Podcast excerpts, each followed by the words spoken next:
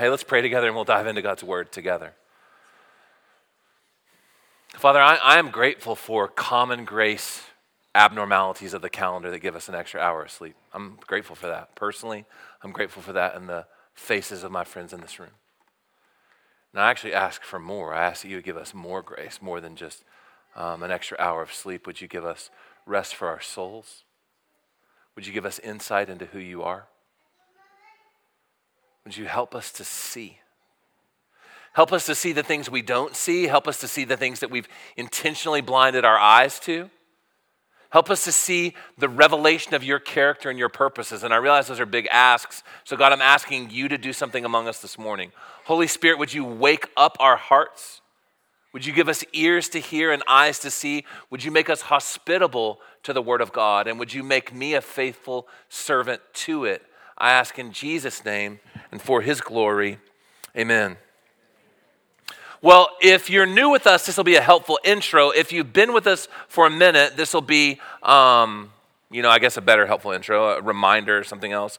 We have been for the last two months, I think, in the book of Genesis together. And we've been going very slowly through the first three chapters. One of the many ways I know that is I kicked off this series downtown, and my bookmark is still in the same place in my Bible to preach to you eight weeks later today. And, and, what we've seen in these first three chapters is monumental. It's the foundation of everything we know and experience now. We've seen creation orchestrated by a loving, creative, beautiful, infinite, holy God. We've seen humanity lovingly fashioned in the image of God, male and female. We've seen the, the glorious origins of work and, we've realized that work isn't something we do because of the fall, it's something that God designed for us, even in the absence of the fall. And we have had to deal with human rebellion, sin, and the curse. It's as if God presented humanity with this elegant, meticulously crafted, glorious work of stained glass and we've smashed it on the ground.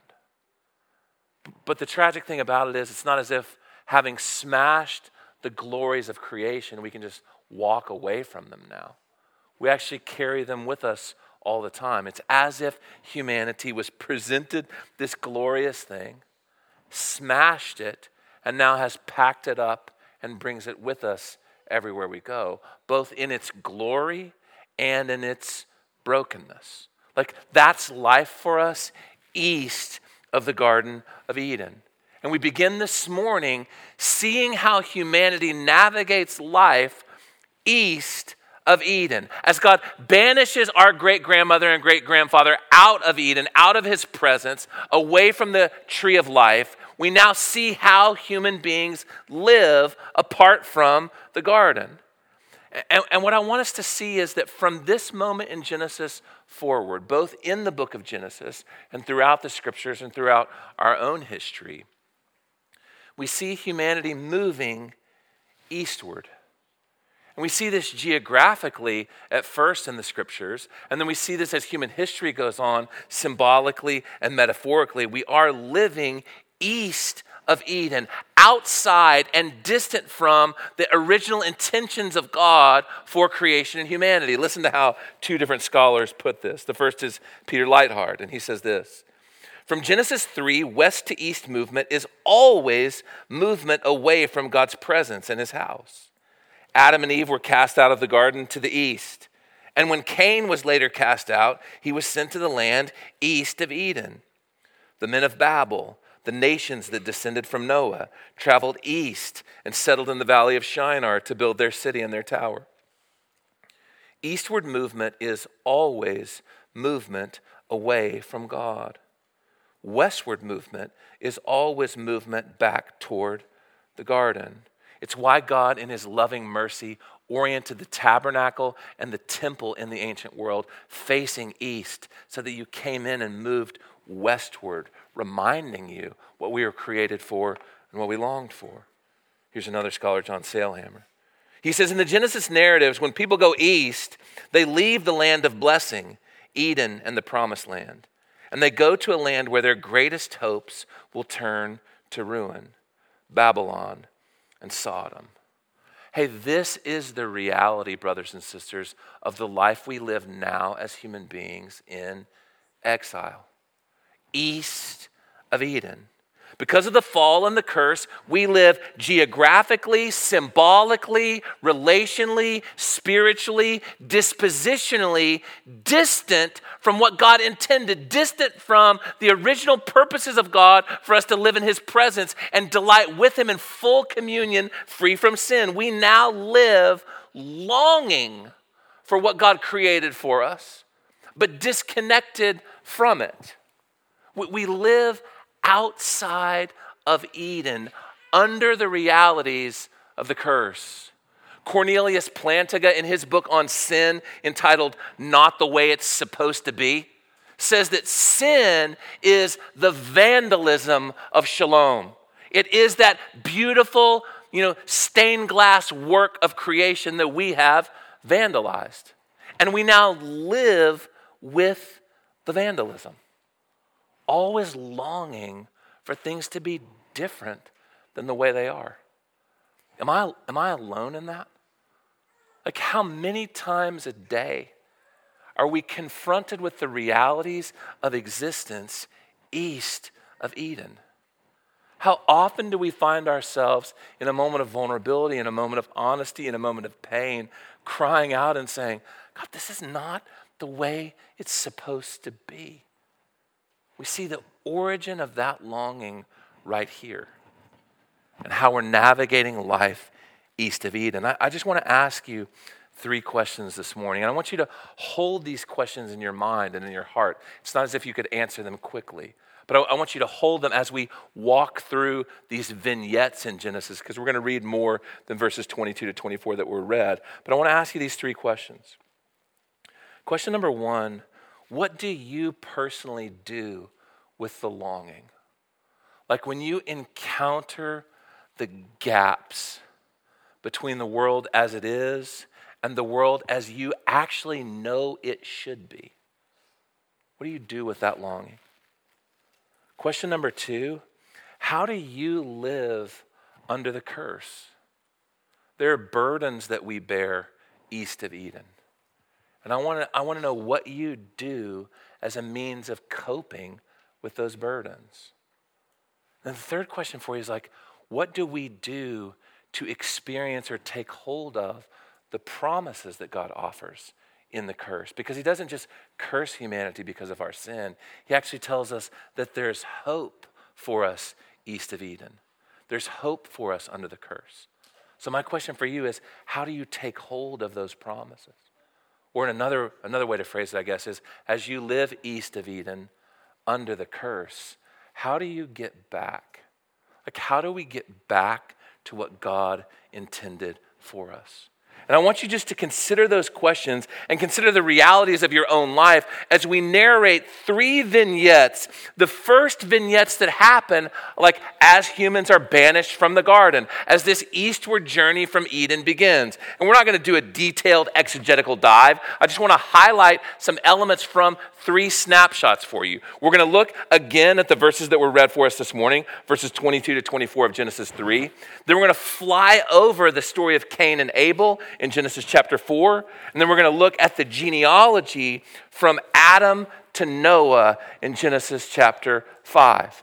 We're, we're going to look at these three chapters really, really quickly. I'd, I'd like the record to show that when we first broke up the preaching calendar, I fought for us doing four sermons on death, which probably was not a great idea as we count down 50 days to Christmas.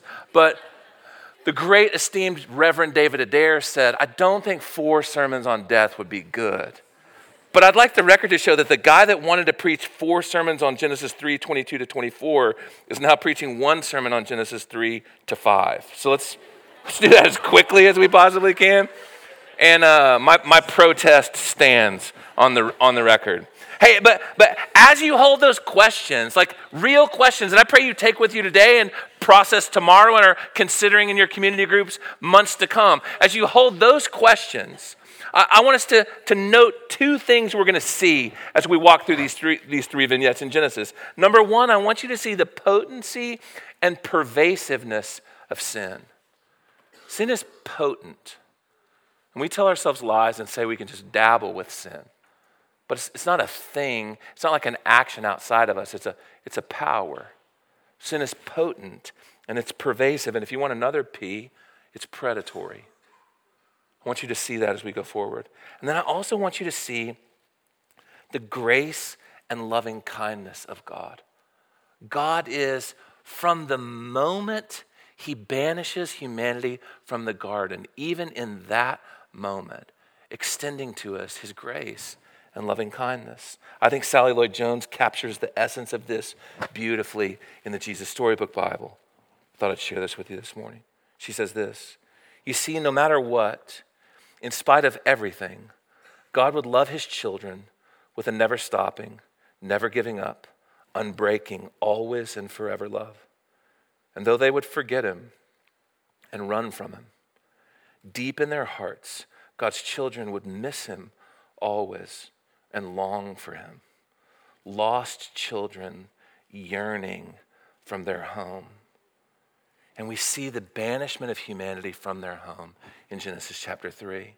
I just want to note for you that in verse 22 to 24, banishing Adam and Eve from the garden enacts the means by which the death penalty connected in the curse comes. God has pronounced a death penalty over all of humanity, and the means by which that penalty will be carried out is through the banishment from the garden, specifically the tree of life.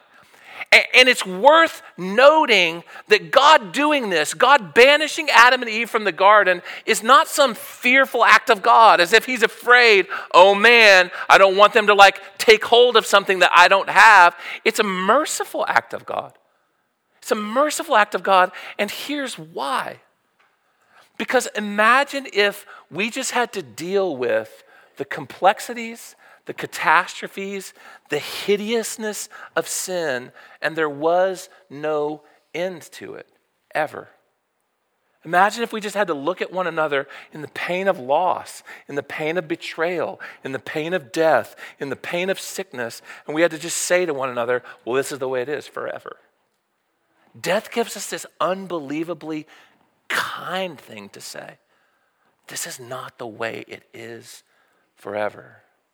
N.D. Wilson, in his book, Death by Living, uses this analogy of running track and a coach on the side of the track as an image for the kindness of God in instituting death upon the human race. And he says, imagine if you're running a, a mile relay or a you know, 5,000 or a 10,000 meter run. You have your coach on the side kindly announcing to you as each lap goes on, hey, only three laps to go. Only two laps to go. You're doing great. This is your last lap. And Wilson says, Can you imagine if your coach just stood on the side of the track as every muscle in your body cramps, as you're winded and in pain, and your coach with folded arms says, This never ends. Death is God's kindness to us. Death is God's kindness to us. But we see now, from this moment forward, humanity bears the pains of death such that the first vignette of life outside the garden ends in murder. So humans are moving forward eastward now. And look at Genesis chapter 4. Humanity does move on, not just eastward from the garden, but moves on in terms of civilization because Adam and Eve have their first children. And upon the birth of her first son, Eve celebrates. There's a hope in Eve where she's looking back to the promise God made her that the, the end of the curse and the end of the serpent will come from the fruit of the womb of Eve. And you get the hopefulness of Eve celebrating that in the birth of her first child. And then we see the birth of her second child. And then the first family we see east of Eden struggles with all the same issues your family and mine deals with jealousy and envy and hatred. I won't get on into all the details of Cain and Abel, but what's significant to us is we see Cain, the elder brother, angry at his younger brother and angry at God. And in the midst of his anger, God comes to him. God pursues him. Not to smite him, not to rub his nose in something, but to invite him to see something, to invite him to look upward. Look at verse 6 of Genesis chapter 4. The Lord says to Cain, Cain, why are you angry? And why is your face fallen? God literally says to Cain, What's wrong with your face? Have you ever said that to your kids? When you see that look, and each one of your kids has a signature look, you know? It's like, man, what's, what happened to your face? God says to Cain, lovingly, hey, what happened to your face? Let, me share this with you. Like, oh my gosh, if there's anything you grasped this morning, I think this may be the thing.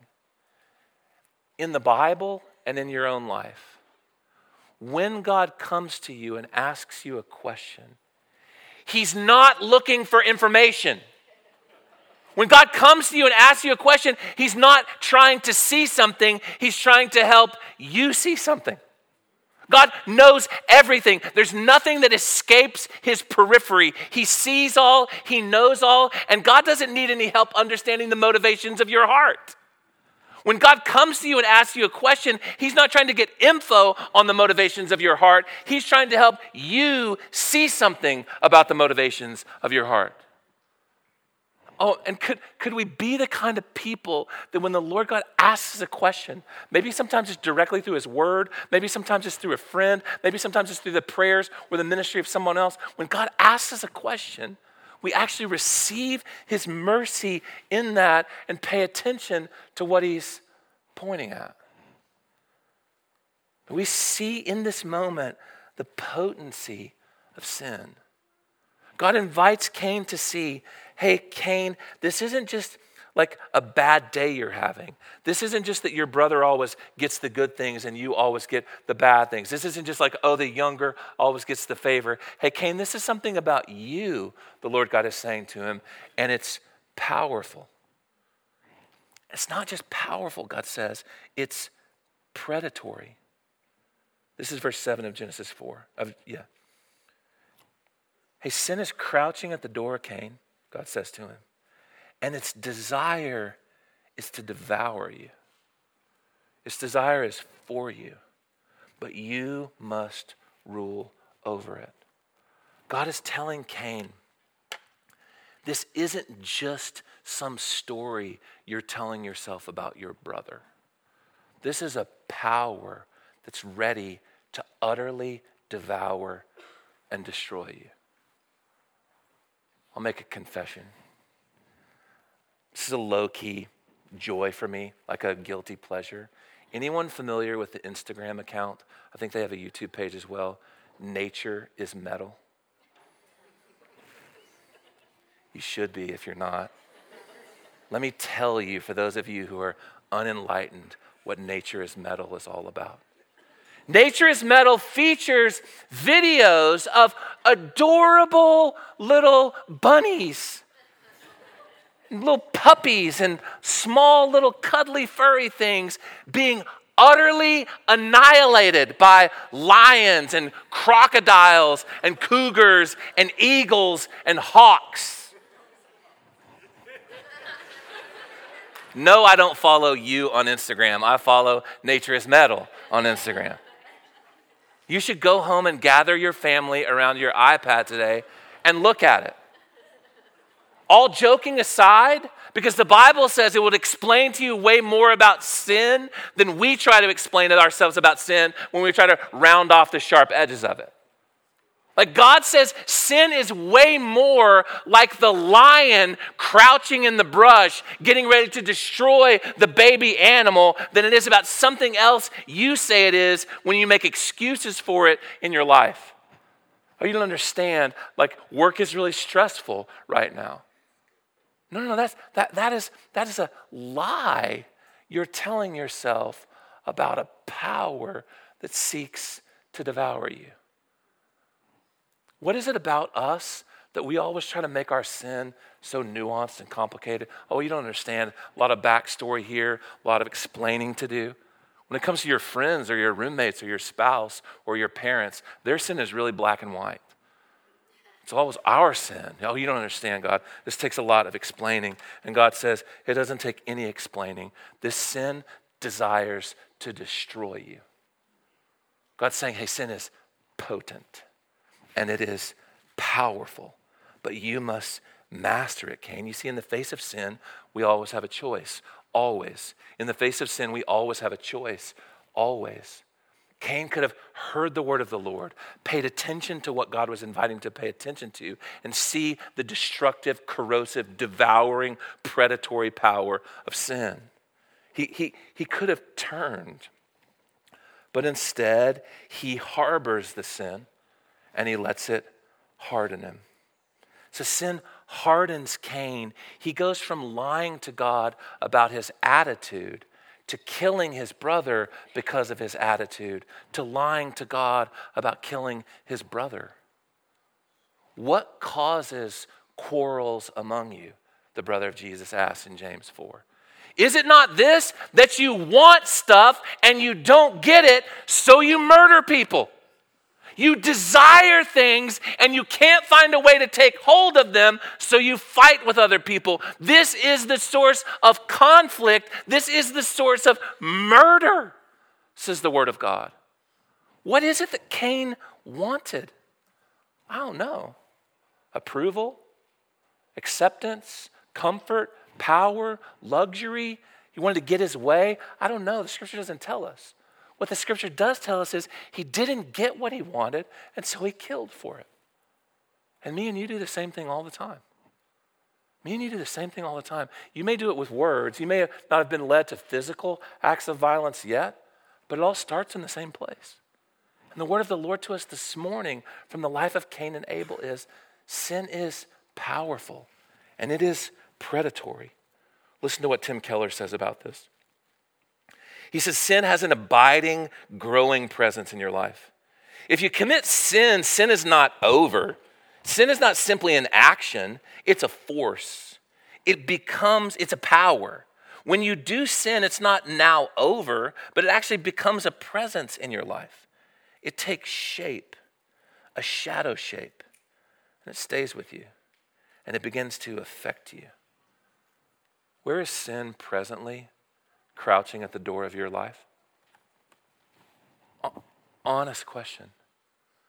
Where is the Spirit of God right now inviting you to be honest with the thing that you're calling an occasional reality, a trivial thing? Because Paul tells us in Galatians chapter 6, verse 7 to 10, you reap what you sow. You can't, you can't just play with sin and feed it like some stray cat and it not take over your life. Paul again says in 1 Timothy chapter 5 verse 24 that some people's sins eat them now and some people's sins eat them later. But we see sin grow in the heart of Cain. From envy and disappointment to jealousy to rage to murder to believing he could lie to God about murder. We don't just see sin grow in the heart of Cain, we see sin increase and grow in potency across the scope of humanity.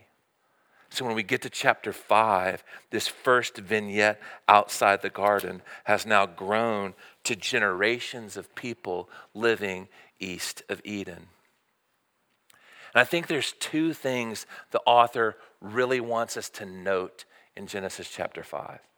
The first thing is the author wants us to see the connection genealogically from Adam to Noah. He wants us to see when we get into the life of Noah that Noah didn't come from nowhere. We see all of Noah's families, or at least that generational heads listed in the previous chapter. And we also see this that from Cain to Noah, what has grown is the power of death in the life of humanity. And the way we see the power of death is, the power of sin is, we see everyone dying. Now, If you're anything like me, you come to a genealogy in the Bible and you're like, yes, I skip it and check it off in my Bible reading calendar. I'm done for the day. But God put this here for a reason. He put it here for us to read it and to pay attention. And if you read this, we see the effects of sin. We see life east of Eden manifesting itself primarily in the phrase repeated eight times and he died, and he died, and he died. What is life like east of Eden? Well, under the curse, outside the garden, people die. What are you doing with that? How are you making sense of that? What are you doing with the longing you carry for things to not be the way they are? How do you deal with the realities of sin and death? We see death reigns. But what I love is if you read closely, the author is telling us that death is not the final answer for the perils of life outside of Eden. How, how, do I see that, or where do I see that? Look in verse 24 of Genesis chapter 5 with me. Enoch walked with God, and he was not, for God took him. That weird to anybody else? I mean, we're going to see some weird stuff coming up in Genesis, and I, am not, I'm not going to be the one to get to tell you about the Nephilim. But, but right here, we have everybody in this dude's family has died. The, the, the thing uniting Enoch to his grandparents and great grandparents is everyone died.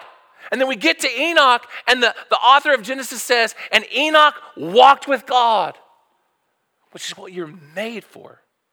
He's telling us about what we're made for. Enoch walked with God, and then he wasn't.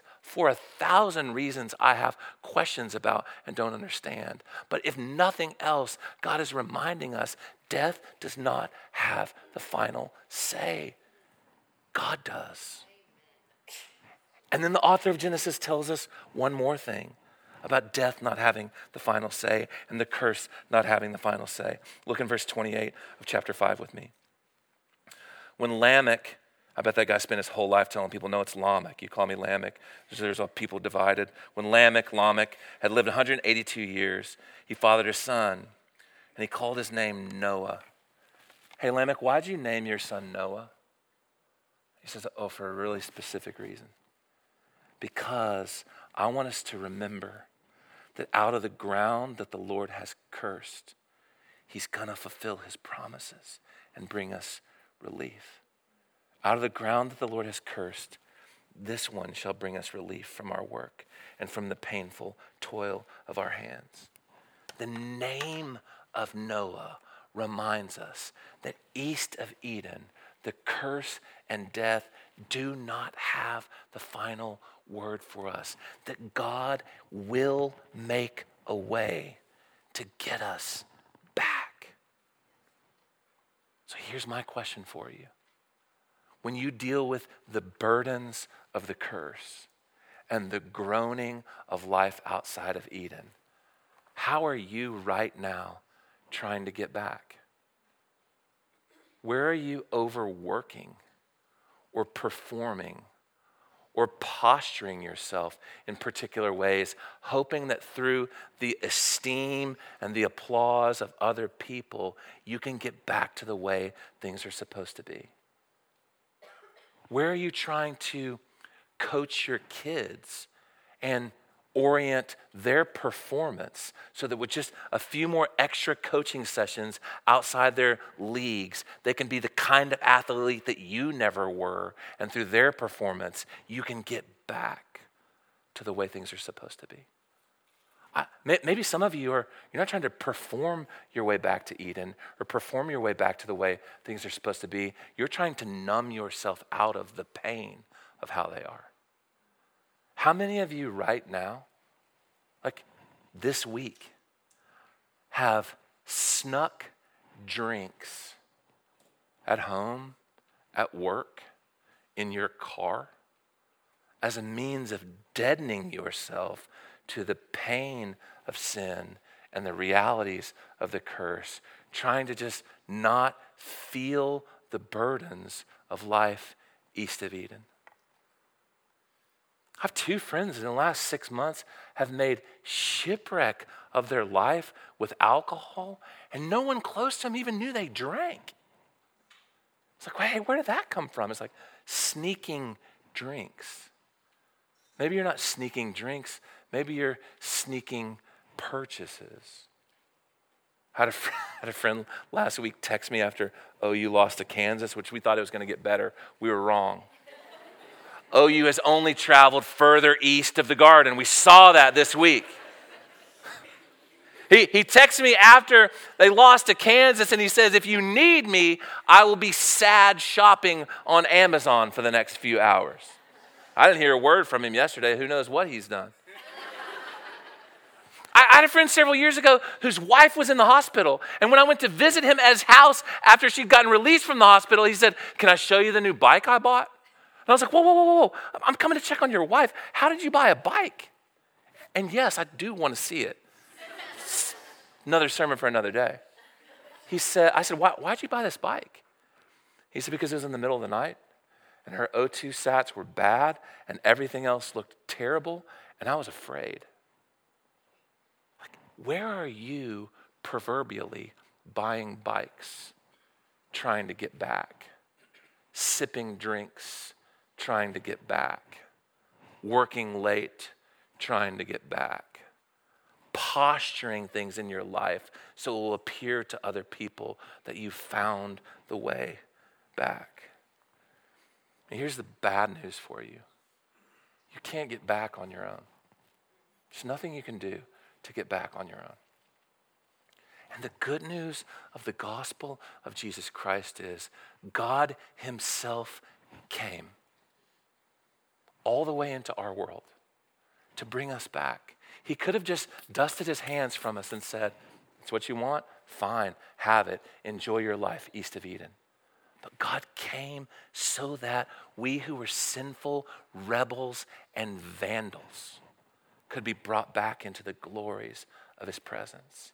And he tells us in Revelation that it's even more glorious than Eden was in the beginning.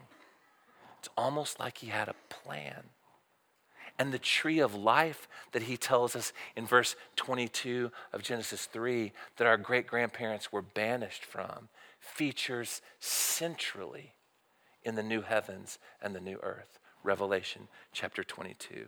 The tree of life with its leaves bearing fruit and bringing about the healing of the nations. You cannot get back on your own, but Jesus can bring you back. Pray with me. Jesus, that's my yearning. Is that we would actually like feel the tension of that. And we would experience not just the bankruptcy of our own westward efforts, but we'd experience the predatory and corrosive nature of them. God, help us in this moment to be deathly aware of the power of sin in our lives and to be humbled and overcome with joy when we realize that there is something more powerful than our sin. It's the loving purposes of an infinite and holy God manifest for us in the life, death, and resurrection of Jesus. It's in His name we pray. Amen.